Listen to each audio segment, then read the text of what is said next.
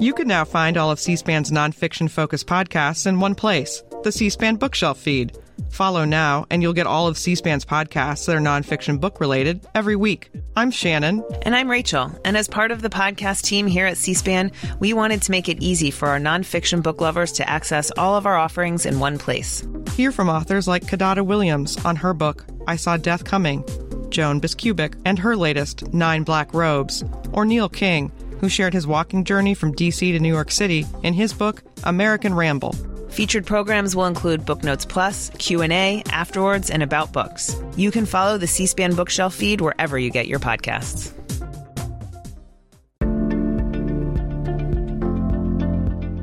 This is C SPAN's Afterwards podcast. This week, former Trump administration Interior Secretary David Bernhardt discusses his book, You Report to Me Accountability for the Failing Administrative State. He argues that the administrative state has amassed unaccountable power over the last 20 years. He's interviewed by American Enterprise Institute senior fellow Adam White. This episode is brought to you by Shopify. Do you have a point of sale system you can trust, or is it a real POS? You need Shopify for retail. From accepting payments to managing inventory, Shopify POS has everything you need to sell in person. Go to shopify.com slash system, all lowercase, to take your retail business to the next level today. That's shopify.com slash system. David, welcome to Afterwards on Book TV. Your book is titled You Report to Me. Where did that title come from? Who was reporting to who? Well, that book is um, uh, really titled based on um, a conversation I had with President Trump mm-hmm. uh, right as I was um, becoming um, acting uh, Secretary of the Interior. And um, I sat down with the president and had a discussion about potentially taking this role after serving as deputy secretary. And in our discussion, um, we got to the end of the discussion, and I said to him, Who do I report to? And he said, You report to me, which was um, a very different um, perspective than I expected. I expected to be told I reported to the chief of staff or someone else. And so I walked out of there, out of, out of the Oval Office with that um, uh, crystallized in my memory and it turned out that it was actually true mm-hmm. that as I worked uh, with the president, uh, what I found is that I called him, um, discussed issues with him, and he made um, you know the inputs that he wanted to make, and it turned into a um, working relationship that was very very efficient and much different than the experiences I had experienced in the Bush administration. So I used that title but as you read the book, for those that do read the book, uh, it actually has a broader meaning. And uh, my view is that all of the individuals in government, whether they're in the civil service or uh, elected officials or in, the judiciary, ultimately, um, all of them, uh, through their uh, oath uh, of office, report to the American people. And we should remember that. Now, we'll talk a lot in this conversation about the, the agency's relationship to the president, the leader of the agency's relationship to the bureaucracy. And we'll talk about Congress and the courts. But maybe we should talk first about the Interior Department. Uh, it's, a, it's a large organization. It does a lot of things. A lot of people are there. But my guess is it's not necessarily the most famous of the cabinet departments. No offense. Uh, it's one that I know well from my old career in energy law. But for those who don't study interior quite so closely, could you just talk about uh, what it does? Absolutely. Um, first off, it's a uh, important agency with a very important mission. Uh, in the Department of the Interior manages approximately one in every five acres of land in the United States um, through its administrative jurisdiction that's been confer- conferred to it by Congress, mm-hmm. as well as um, activities that take place on the uh, outer continental shelf. And so it has a milieu of responsibilities uh, related to those lands, uh, depending on the direction that Congress has provided. For example, some of these areas Congress has designated to be national parks, in others uh, fish and wildlife refuges. Um, other lands are designated um, multiple use lands um, administered by the Bureau of Land Management. The Department of the Interior also manages uh, water responsibilities in the West. Uh, through what is called the Bureau of Reclamation, mm-hmm. and um, play a very important role in delivering water for agriculture and municipal and industrial uses uh, to a lot of people in the West. And then there's scientific responsibilities such as the U.S. Geological Survey. Now, what's really interesting about the department is it's a very old agency. Mm-hmm. It was actually established in 1849.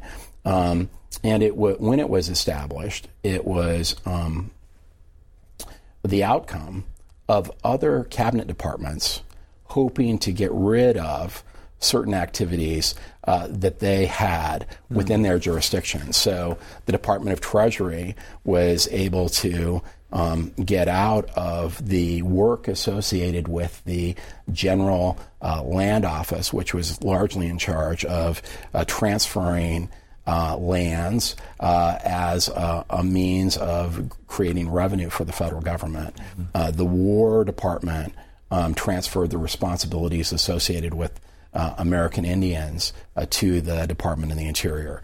The um, veterans' pensions and uh, benefits were part of the Department of the Interior, and even the Patent Office was initially a part of the uh, Department of the Interior. And so um, it was um, even back in the 18 40s and 50s. It was this organization that was very complex based on a lot of stuff that other departments uh, didn't want to focus on.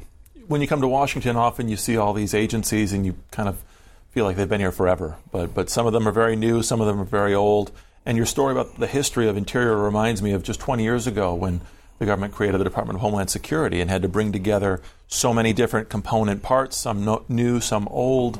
Uh, and sometimes it's hard to actually work out how all these things row in the same direction. And I, and I gather that even for an agency that's now uh, almost what almost 200 years old, sometimes it is still difficult to, to row everything in the same direction. So what you have at an agency like Interior is specific uh, in, within that department specific agencies mm-hmm. have very different statutory missions yeah. and so um, in the role of deputy secretary or solicitor or even secretary, you're often harmonizing um, the mandates yeah. of these different agencies in a way that works uh, for your overall responsibilities. And so historically, that can have uh, tension, that can have um, a lot of public attention, and um, and you learn uh, through that process um, how to try and manage those responsibilities in a way that's consistent with the law,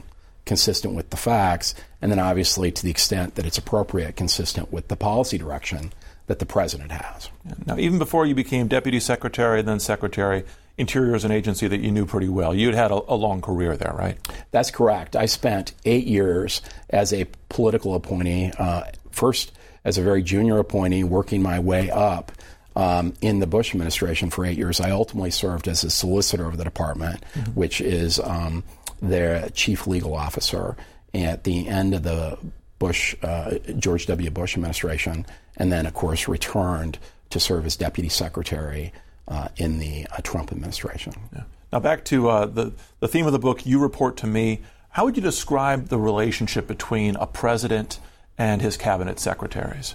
Well, I think it really is a relationship that is largely dependent on um, the views of the relationship the president actually wants to have. I mean, if you look at the Constitution, you know, there's there's not a lot of direction on um, the job description of of uh, the relationship between the secretary and the president. You know, the president appoints you. Um, you have to be confirmed uh, by the United States Senate. And then um, the Constitution basically says the president can ask you for um, a written report, right? right. Um, and and ultimately, um, the responsibilities associated with that job um, are laid out in law, but you have to have a relationship with the president and, and what he wants. And for example, when I sit down with the president to talk about uh, um, potentially um, serving as secretary, one of the questions I had for him is what did he uh, want um, in the job of secretary because depending on you know his um, interests, um, the role may be something that I was not the optimal candidate for. So we, we talked about that, and um, and ultimately the the president um, decides uh, how that relationship is going to work, what the involvement um, is that he wants with the secretary, and um, and it's a very personal choice in my opinion. Now, interior is a big place, but the White House is a big place too. The president has not just uh, his, his core staff and advisors, there's the entire Domestic Policy Council, the National Economic Council, National Security Council, OIRA, all of that. And so when President Trump says you report to him, I, I mean, I understand that in the sense that you're, you're his appointee and you'll have a, a one-on-one relationship in a lot of your work, but you're still surely working a lot with the broader team of the White House. And, and at its best, that larger structure helps the policymaking process. So, how did you navigate that? Reporting to the president, but working with the broader team? Well, I, that, first off, you're absolutely right that there's an entire team. And, you know, my perspective on the president's direction um, was as follows. Um, you're working with everybody collaboratively because you are a team, mm-hmm. and um, and you want to accomplish what you need to accomplish, and you're part of um, uh, an effort where the White House is raising issues potentially. You're giving them uh, solutions or raising issues to them to ensure that they are aware of, of activities. The president set very clear goals for me. He said, Here are your goals. Um, but um, what that uh, statement meant to me was that ultimately I had the ability to talk directly to the president when I needed to or wanted to. And that to me was a difference than the experience that I'd seen uh, in the in the Bush administration. At times, in the in the Bush administration, I witnessed it taking literally months for a secretary to be able to raise an issue directly to the president while working through that White House process. Mm-hmm. Uh, with President Trump, um, you could move forward and get that call back very, very quickly. And that allowed you to resolve issues and move forward at a pace that really was dramatically different than my experience in the prior administration. And that was important. Um, the to, to me, it was at least important, and I think it would be important to any manager. Um, what you want as a, as a manager, I think, of any role is, you know, you want clear direction. You want a degree of consistency in that direction. And, um, and when you need uh, feedback or a response, you want that uh, quickly. And you want to know that the superior has your back uh, to a certain extent. I think everybody that works for anyone wants those types of things. And as I lay out in the book, You Report to Me, um, I felt that I had that with the president. What's an example of that?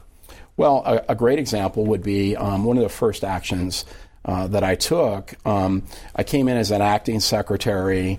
Uh, it was in the middle of a government shutdown, and I explained this in the book.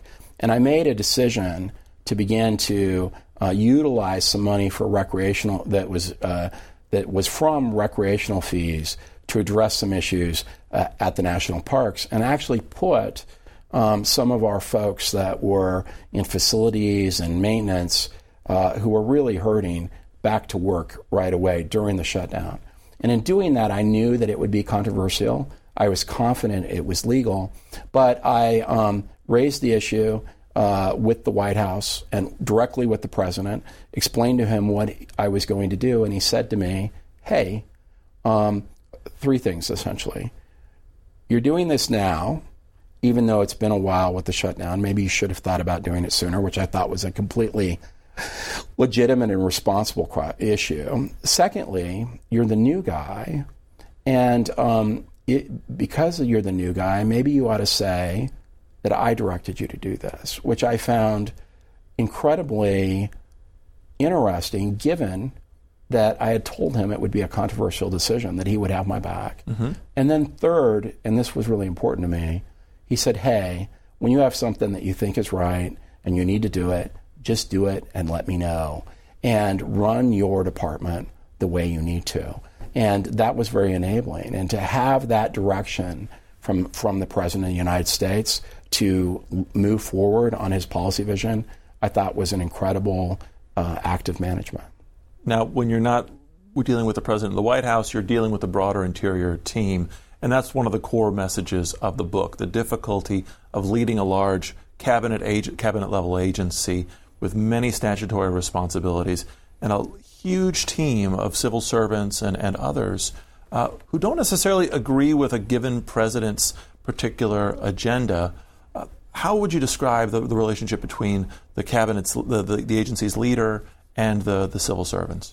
Well, uh, first off, it starts with uh, the role of a respective secretary.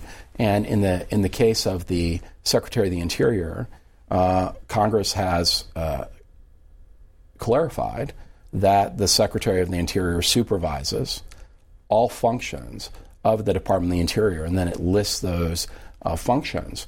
And um, what's interesting about that, I've always thought, is the word supervise. Mm-hmm. Um, supervise to me is a, is a word that conveys uh, both um, an active sense, like you need to be on top of things, and an element of accountability.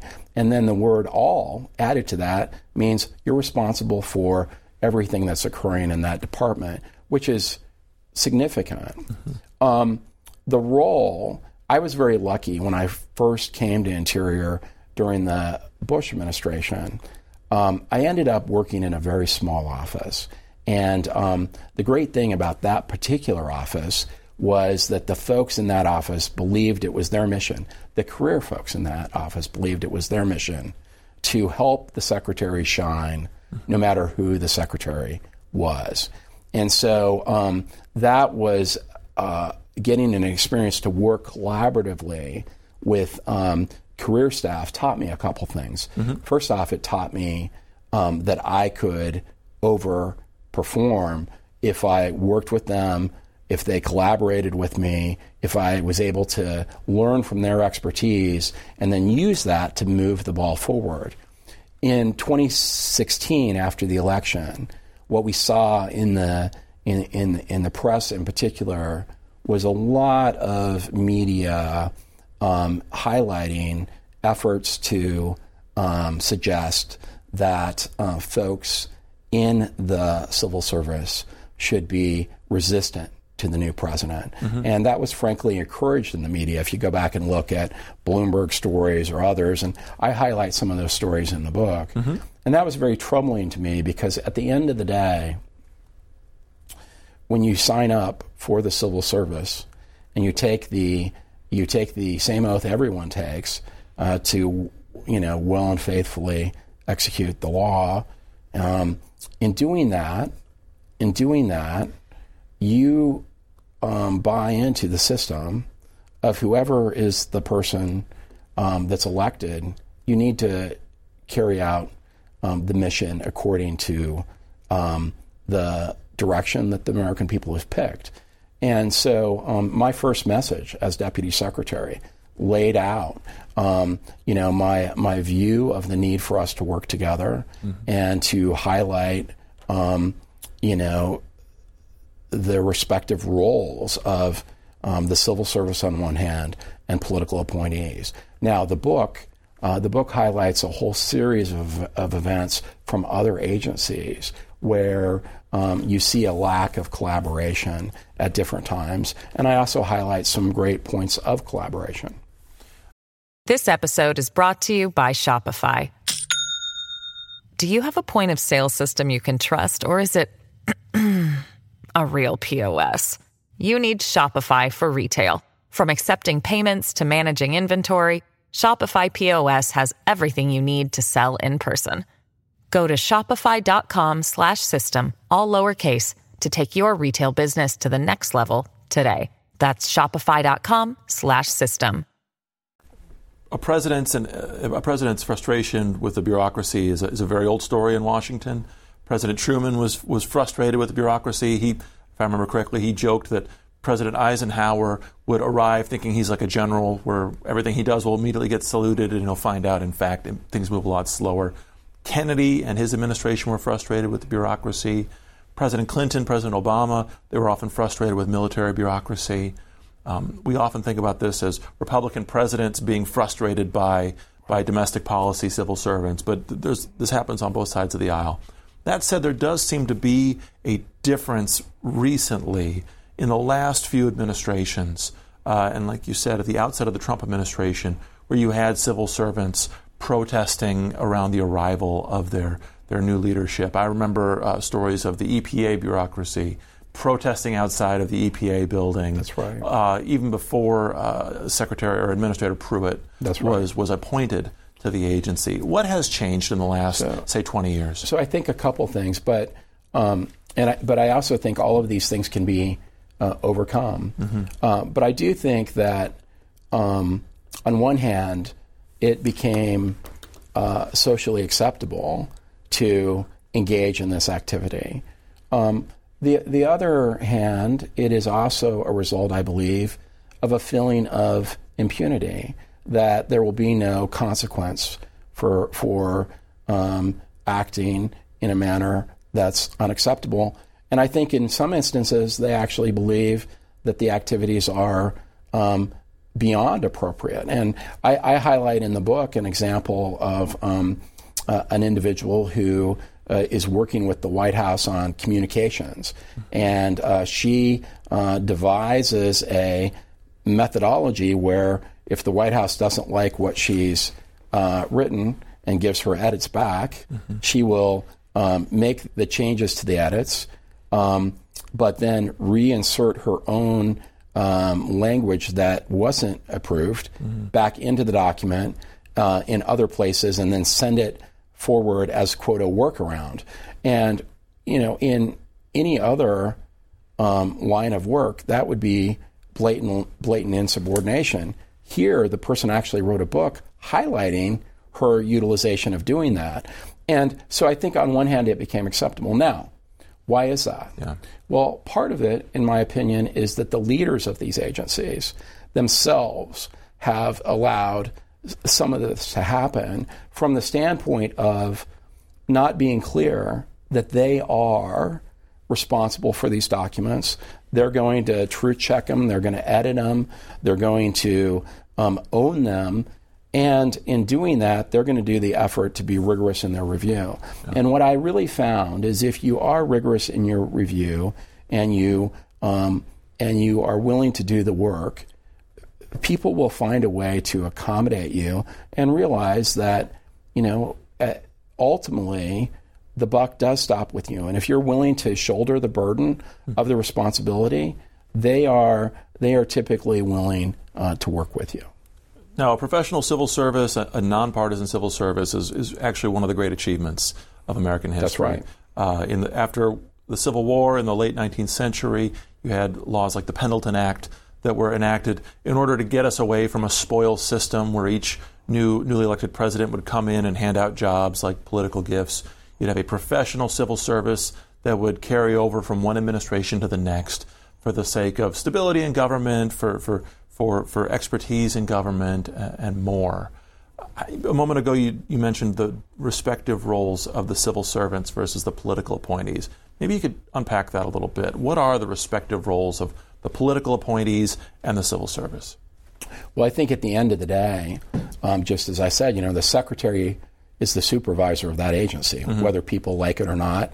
Whoever is appointed and confirmed is in charge. Um, the policy views of the president are, um, on one hand, a important component, but but but equally important are the laws that you're tasked with administering. Right. Those are ultimately your true responsibility, and then you have facts, and it's within the realm of um, looking at the confines of the law, looking at the facts you have, and then to the extent that there's policy discretion, that's the difference that an election should make. But ultimately, all of that responsibility rests with those uh, senior appointees, and then it's delegated down. And as it's delegated down, those responsibilities are really there for the civil servant to help the actual official, the principal, make the um, right decision or take the right action and help them and inform them. They're there to be an aid in, in, in terms of assistance and carrying out the responsibilities. They're not there to be the policy director. They're not there to be the um, you know advocate for a cause. They're there to faithfully carry out the law as it's as it has been conferred by Congress and envisioned by um, whoever's in charge, subject to the policy discretion that exists.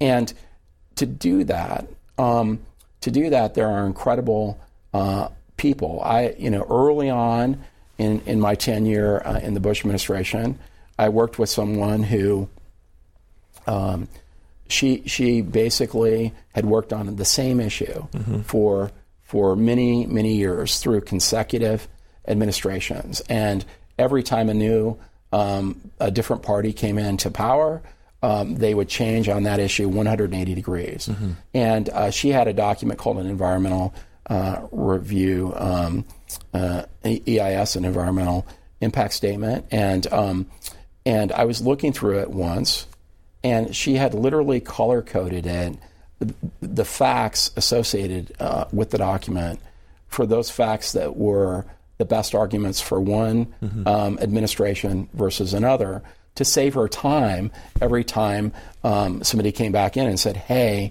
we need help with this. And those are the people that can really do uh, help you make phenomenal progress as for whomever is in charge. Conversely, if you have 1% of folks um, resisting, that's one thing. If you have 2%, that's another. If you have 10% or 20 or 15, and my fear is if we don't recognize the importance of holding people accountable to their responsibilities, that number could grow depending on whoever um, they happen to not like being elected. And we can't have that and have outcomes that are good for the American people. Yeah. Now, let's set aside the sort of obvious case where a, a civil servant is making life difficult for the president because he's a Republican or because he's a Democrat. Just right. setting those aside. What about the cases where a civil servant thinks that the politically appointed leadership is just wrong on an issue, is, is, is misinterpreting a statute, is misconstruing the facts? Uh, it's not even so much a disagreement about the policy discretion. They just think that the law or the facts are on the other side of the sure. decision. Now, of course, they could they could resign, but there must be some kind of dialogue or process. There absolutely to... is. I mean, first off, any employee can go to the you know the general counsel's office or the solicitor's office. They can raise issues with their supervisor. Mm-hmm. Uh, they can go to the inspector general. There are entire mechanisms, and and if they think it's really inappropriate um, in terms of like a political activity, they can even go to the office of special counsel. Mm-hmm. So there's a whole host of remedies that you can take beyond um, resistance or bad behavior, and those remedies should be taken. Um, many times. Um, you know, an employee may not necessarily know the law mm-hmm. or um, have a, a, full assessment of the facts or have a perspective. And that dialogue is helpful. Other times, um, the political appointee may uh, be misinformed. And the importance of, as a, the role of a political appointee, in my opinion, is the ability to um, identify the law and identify the facts and be able to get the information you need to make an informed decision. And that really um, is maximized when you have collaboration back and forth by um, with with the career staff, and you you often have it, and um, and and sometimes um, it's educational for both parties. You recount a story in the book where there was a debate around ap- applying the Endangered Species Act. Uh, and the lawyers were, in, were reading a statutory term. I think the term was indirect effects. And they said, here's what the law means.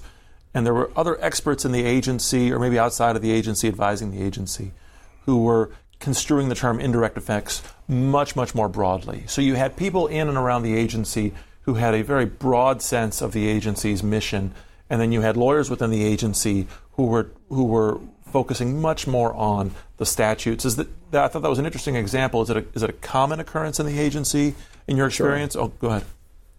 Well, particularly on issues related to science, mm-hmm. you can have, you know, there are legal and regulatory terms, and then you can have um, issues that people think are relevant. Yeah. And um, you know, we live in a society of law. And so at the end of the day, to have any certainty um, of our decision making, to have predictability in the law, yeah. the, what the, how the law defines something or how the regulation defines something is really important. And somebody can have a view on what a word might mean, like maybe the regulation should be a broader definition or a different definition.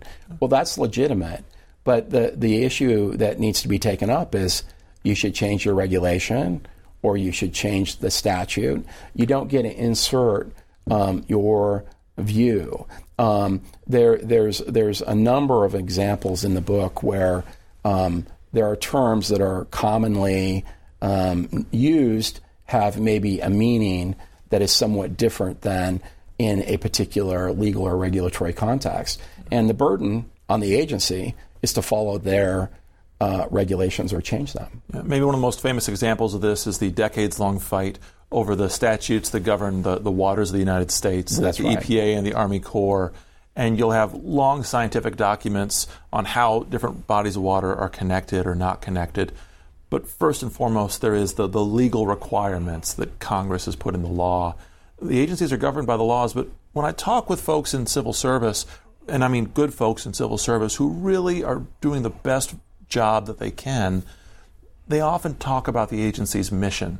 And it's my sense that agency personnel, first and foremost, have a broad sense of the agency's mission, and it's not always rooted immediately in statutory text. I don't blame them, they're not the lawyers.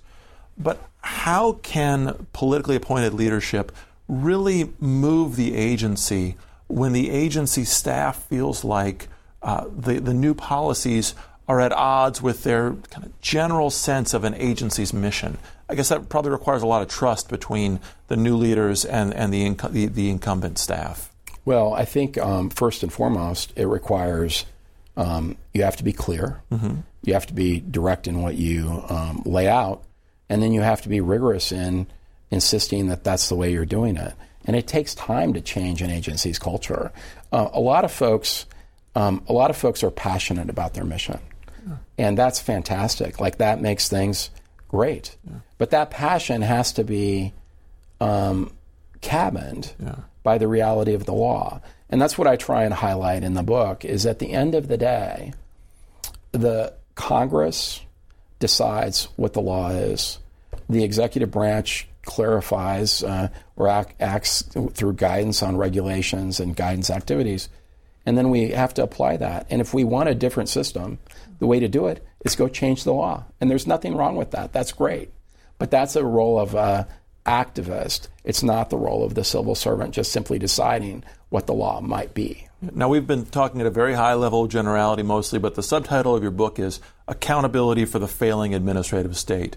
Your bottom line in the book is that there are some very significant reforms that are needed, reforms to the civil service and more, in order to uh, bring about uh, a new generation of, of, of, agency work that really does follow uh, each president's directions in, in enforcing the statutes. Absolutely. Um, I fundamentally believe, you know, when you look back at history, much of the um, environment that's created what I view as a is um, a lack of accountability really is from the 1960s forward. Mm-hmm. And what's interesting is that's when um, uh, a number of appeal mechanisms were put in place, and it's also the same time that the um, executive branch really began to expand the um, the scope of the administrative state in some ways. And so you have these things happening together, and all of this authority flows to um, the executive branch. The people at the highest levels with the responsibility are delegating that down without a lot of oversight. And my view is that what we need to do is is improve our methodologies of accountability, um, minimize um, the opportunities for unneeded appeals, um, consider even um, moving to um, more of an at will system. These are all questions for Congress, not uh, for David Bernhardt or others, but to think about how do we improve the system so that we get better outcomes for the American people. I also believe that um, leaders of these agencies need to be better prepared. I think they need to understand the law of the agency they're going to. Mm-hmm. They need to understand the processes better. And I think that that preparation helps them move forward. Now, we've been talking about presidents and agencies. We have mentioned Congress a few times. Congress has a bunch of different laws in play here. There's the procedural laws about how agencies do their work, the laws you just mentioned governing civil service and, and, and accountability. And then there's the substantive laws that the agencies are actually administering. Uh, you talk in your book about how broadly those statutes are, are, are, written. They leave immense discretion in the hands of, of the agencies. But a lot of the subjects that the Interior Department and others are actually administering they're very complicated. They require a lot of judgments. How could Congress actually write laws that are that are clear and specific, but still enable the agency to to, to, to make judgments based on the facts? Well, Congress has could do a lot. Yeah. Um, Congress could decide whether they play a role in the issuance of new regulations. Mm-hmm. Congress could have to approve them. Uh, Congress could um, ask. You know, I, I, was always I found it interesting whenever I testified in Congress. No one said to me, Are you accomplishing your mission? What is what are the goals of this program? Yeah. You know, I, I believe that every program should be looked at and and Congress should say, what are we trying to accomplish here? Mm-hmm. And are we? Yeah.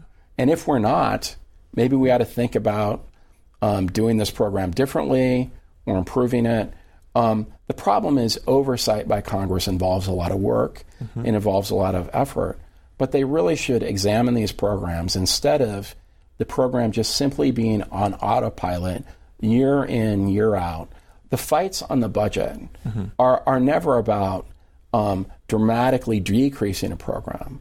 What they're really about is how fast are we going to increase the program, and and what does it mean uh, when we do? And and those are questions that if if you assume we have limited resources, and you assume we want the best outcomes we can have, and we're in the middle of a technical, technological revolution, mm-hmm. you would think Congress would be saying, what is the purpose of this program?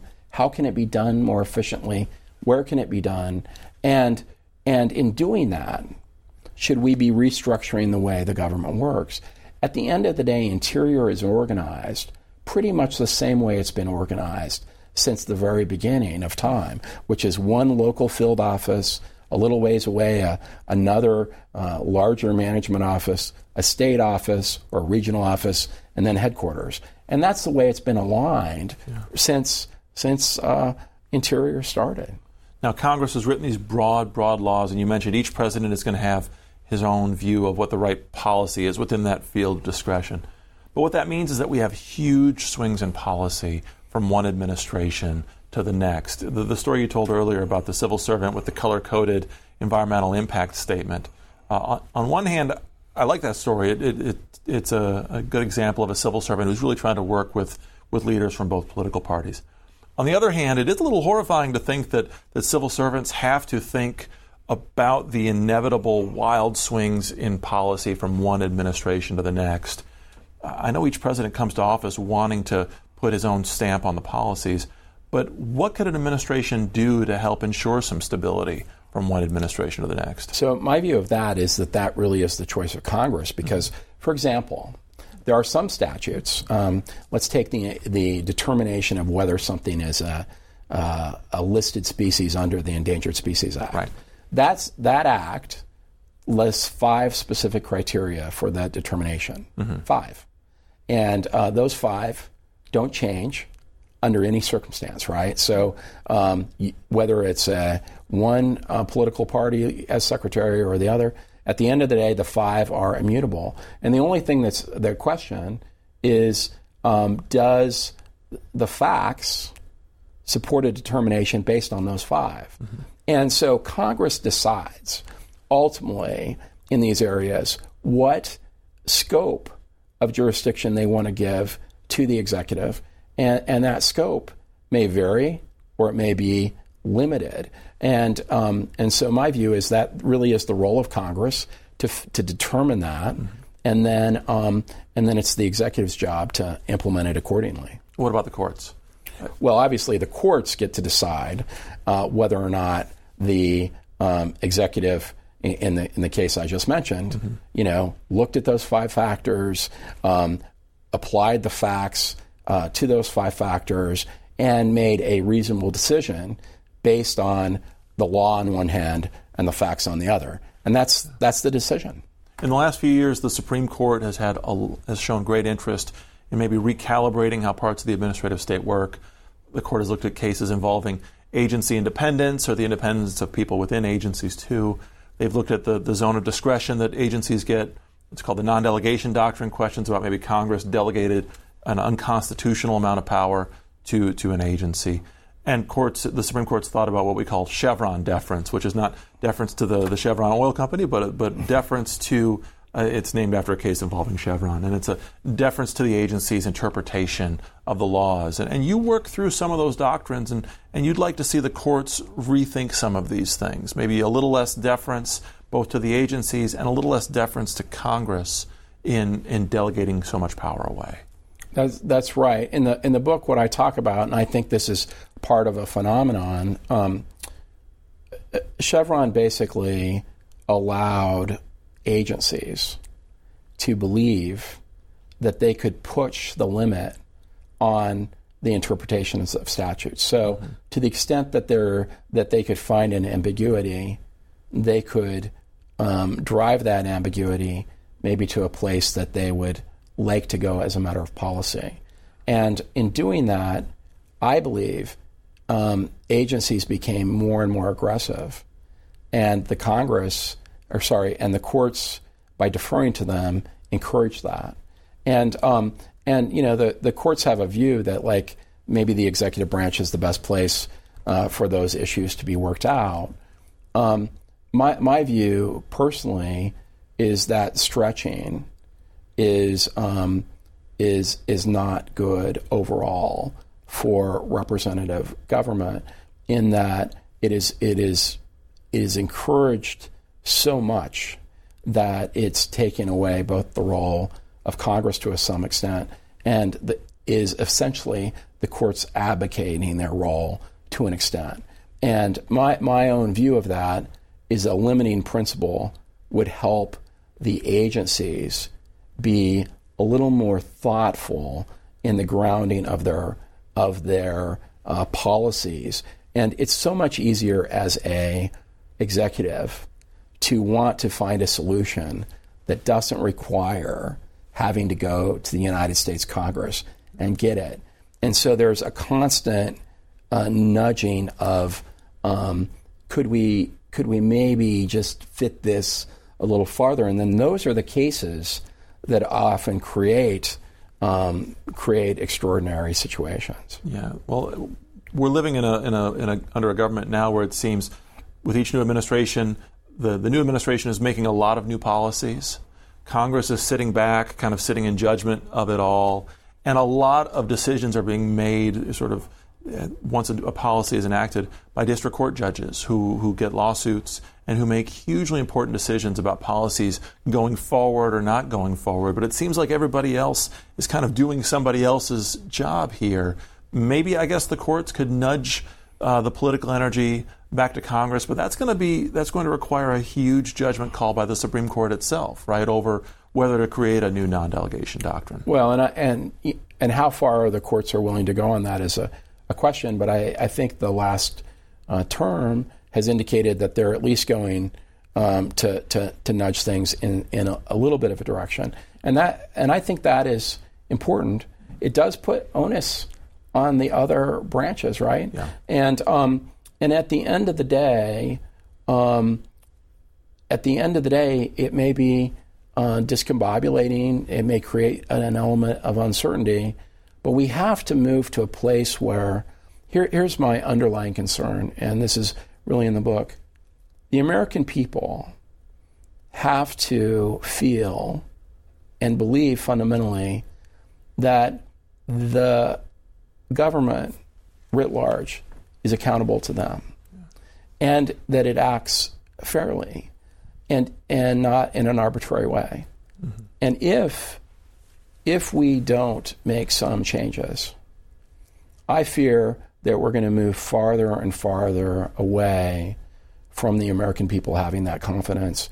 And when I see folks um, actively resisting um, a president, whoever they are, uh, on whether whether I voted for that president or not, I say that simply cannot stand. Yeah. Well, well, in the time we have left, let's talk about some of the, the specific examples of, of, of, things that you grappled with when you're leading Interior. And, and speaking of moving further and further away, one of the most controversial uh, decisions you made while you were the secretary was the decision to move the headquarters of a, of a subcomponent of Interior, the Bureau of, it was Bureau of Land Management. That's right. Move it out west to, to, to Boulder Junction. Grand Junction. Why, why move it out there? Why not just keep it here in Washington? So, you know, I um, my, my predecessor, Ryan Zinke, um, before really the, from the moment he was nominated, he began working on a reorganization plan, mm-hmm. and um, and it really was a, a, very interesting effort to try and uh, reform uh, the Department of the Interior,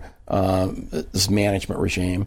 And one of the components from the very beginning was uh, to begin to think about moving um, the headquarters of agencies out west. Mm-hmm. And it turns out that in some, ex- for example, the Bureau of Reclamation within the department um, only has a few people here in Washington. Most of them are already out west. Um, other agencies have, have done that. Um, with the Bureau of Land Management, when, when I looked at the situation, we have folks in state offices um, that really could, um, you know, we could deploy our assets to the states we could set up a um, region, a, a headquarters in the West, and most of the Bureau of Land Management lands and activities are in the West. Mm-hmm. And um, my view was that you could keep the folks you needed in D.C., the people that deal with certain things that need to be here, but that you could uh, put them out there and um, and that the perspective that they would have would be um, number one, different in that um, they would be closer to the issues that they uh, work on. But there was also a, a factor that people didn't um, really appreciate publicly, and that was this that for many years, Interior struggled to get their best people yeah. at the Bureau of Land Management to come to Washington, D.C. to work. Yeah. And why would that be? Well, um, the cost of housing is dramatically different. Yeah. The, the commute time is dramatically different. And some of our best managers in the West really love their Western lifestyle. Yeah. And so the ability to um, recruit the best and the brightest to serve in these important roles, I thought was a very um, a very positive thing. And so we went through a process of um, reorganizing uh, and sent sent um, uh, the facilities in, in, a different direction. And now, today, with um, the technology associated with Zoom and all of these other similar applications, I have a hard time um, uh, believing that there is not a benefit um, to um, moving a substantial number of these uh, positions to different parts of the country. Um, I can assure you that there is uh, certainly a uh, impact um, if you are making a decision that affects a community and you have seen that community, you've been, you've uh, interacted with that community. That has a difference in the way you approach a problem than if you don't. I have to admit, I've gone back and forth on this issue over the years. You point out all the reasons why it would be good for agencies to be closer to the communities and the and the places that they're really affecting. On the other hand, I wonder if moving these agencies or parts of them out to distant places, move USDA to Iowa, move Department of Transportation to Detroit, uh, you know, move, move uh, uh, housing and urban development to a, to a, a, major U.S. city outside of Washington. Um, that might actually make it more difficult, right, for the president and, and, his, and the politically accountable leaders to really supervise and, and manage people in these distant places. I mean, maybe there's some wisdom in the founders putting in the Constitution that we'd have uh, uh this, this 10 mile square district that would have that would be the seat of government, wouldn't necessarily have everything, um, but, but focusing as much as possible in one place where it would all work together. Well, there's certainly uh, an argument for that. Yeah. And um, you know, my my view on that would be that we have um, uh, y- your position is likely to prevail over time. I don't think we're likely to see a dramatic um, elimination of the government in uh, federal government in Washington D.C. But at the same time, I would say um, that when you look at limited resources, um, you have to ask yourself. How do you optimize those resources to serve the people? And having a bunch of people here may or may not optimally utilize that resource versus putting them in offices that have functions. My, my view is maybe you don't need a headquarters of um, you know 1,500 people wherever it is. Maybe the or thousands of people. Uh, maybe those are are activities that would better be restructured um, some other way. For example, um, when a document comes in uh, from the Bureau of Land Management to DC um, to be reviewed, when I when I got to Interior, um, thirty or forty people would review that document before it came to the desk of the Secretary of the Interior to, to be sent to the Federal Register. Yeah. And you know, my my question uh, is are all of those positions really critical, or could we put those positions in uh, places in field offices that really need the support? So Yeah. I think that's really the question when you get down to the um, analysis: is how do you optimize productivity of the organization in a way that's effective? And do our leaders really need to be here? And my view of that with the BLM director was absolutely not. I could interact and lead him and his deputies um, just as easily with him located as, in Grand Junction as I could him having an office at 1849 C Street. And um, I could talk to him just as often. Yeah, and I think surely that's the right answer in the end is that moving some jobs out of Washington would achieve everything that you described, but also it might help people in, in far-flung American cities and towns to feel more connected. Part of the government. Part of the government, that's right. We've talked a lot about documents and the, the production and review of documents in, in, in government. Uh, I'm, I'm, a, I'm a lawyer. I, I, I know sort of the legal process around administration very well. It seems to me that we've created a system that's very good at producing documents and, and analysis, but not necessarily very good at actually administering and executing laws in ways that make real changes uh, in day to day life. Every new administration announces new policies, there's executive orders and memos, and then rulemakings and environmental impact statements, and on and on and on. But that's not the sum total of administration. At the end of the day, the job of administration is actually to, to change, uh, to, to carry out that process in a way that makes change in day to day life.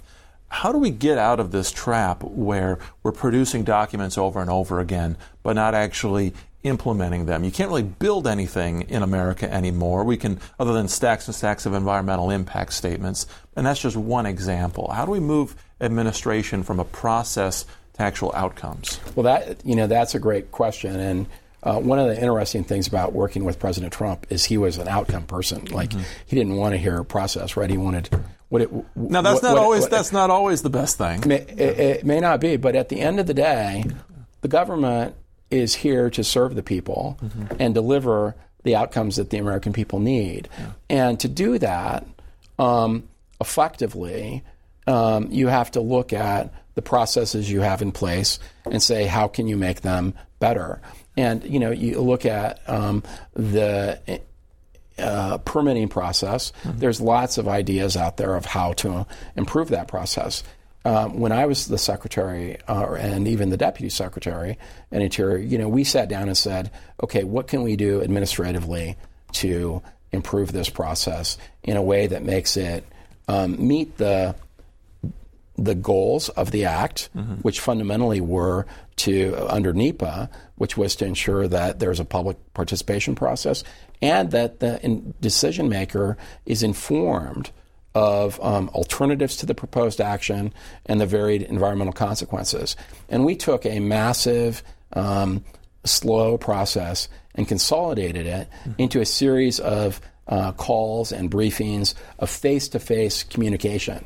And on, on just recently, I received a, an email from a, a, a career civil servant that was explaining to me his recollection of meeting with me um, to discuss an environmental uh, document that we streamlined, yeah. where I basically said, "Hey, on page uh, 230, you said X, and I'm not sure um, where you got that from." Mm-hmm. And his reaction was, "Oh my God, uh, w- what in the heck did we say on page 230 because um, he was surprised that people had actually read the document. Yeah.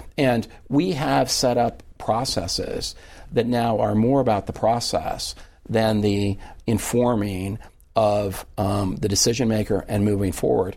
And ultimately, Congress is going to have to grapple with the best way forward with some of these things. And they're trying to, uh, but when it takes years to develop a plan for something, years to uh, litigate it, it really begins to freeze what we can do as a country. Yeah, it seems one of the greatest challenges we face right now is that the, the unsteadiness of, of administration from one administration to the next, the changes, and also just the uncertainty. If you have a huge capital intensive project, uh, a huge energy project, now the, the new green energy projects are running into this, they have a, a planning horizon of a decade or more uh, and an investment horizon beyond that. If they actually want to do that, they need some stability. And what we're seeing is, is uncertainty, and that will deter investment and innovation. How do we solve this? Well, ultimately, the rules have to change on some of these. The reality, you're, the problem you identified is clear, yeah. and investors realize that, right? Or, and, or, or operators, or even other government agencies. And so, what do they do? They, they either um, try and get through the process, or they just simply walk away. And our challenge, particularly in a time where uh, the public and many governments are expecting major infrastructure change, is that something has to improve. My own view of this is that um, is that the reality today in our society is that virtually every decision is really meaningfully um, thought through in terms of the potential environmental impacts. And, um, and that is an important consideration. Mm-hmm. But we also have to factor in the social benefits of projects and, um, and, and, and make decisions collectively about do we want to move forward with these items in a responsible time frame uh, because we are wrapped up in red tape literally. Well, again, the book is titled You Report to Me Accountability for the Failing Administrative State, and the author is David Bernhardt, former Secretary of the Interior. David, thanks for joining us on Book TV's After Words. Thanks a lot for having me.